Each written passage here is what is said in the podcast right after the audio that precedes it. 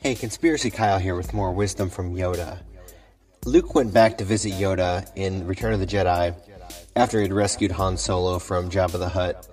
He had come back to finish his training with Yoda after he had abruptly left in the middle of The Empire Strikes Back after receiving terrible visions about his friends in danger. You know, Yoda had warned him at that time not to go. You're, you know, whatever happens to your friends is supposed to happen. You need to stay here and complete your training. However, you know, as as we know, as the Empire Strikes Back unfolds, Luke goes. He tries to save his friends. Things go horribly wrong. He gets his hand cut off. Han Solo's captured, and he finds out that Darth Vader, the most evil person in the universe, is his father. So he goes through some really terrible events, and then he comes back in Return of the Jedi to finish his training with Yoda.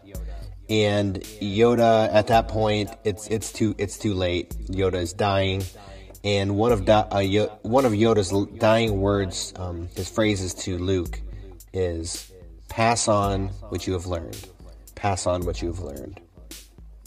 And when Yoda says that, "Pass on what you have learned," that's that's everything you've learned. That's the good. That's the bad. That's things you thought were correct that turned out to be wrong. Things that you thought were wrong that turned out to be correct. Um, and this works out in our in our personal lives as well anything that you've learned, you need to pass on.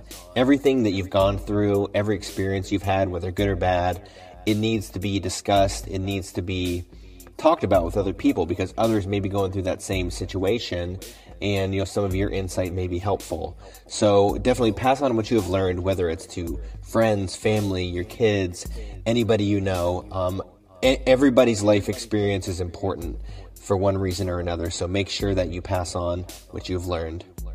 May the Force be with you.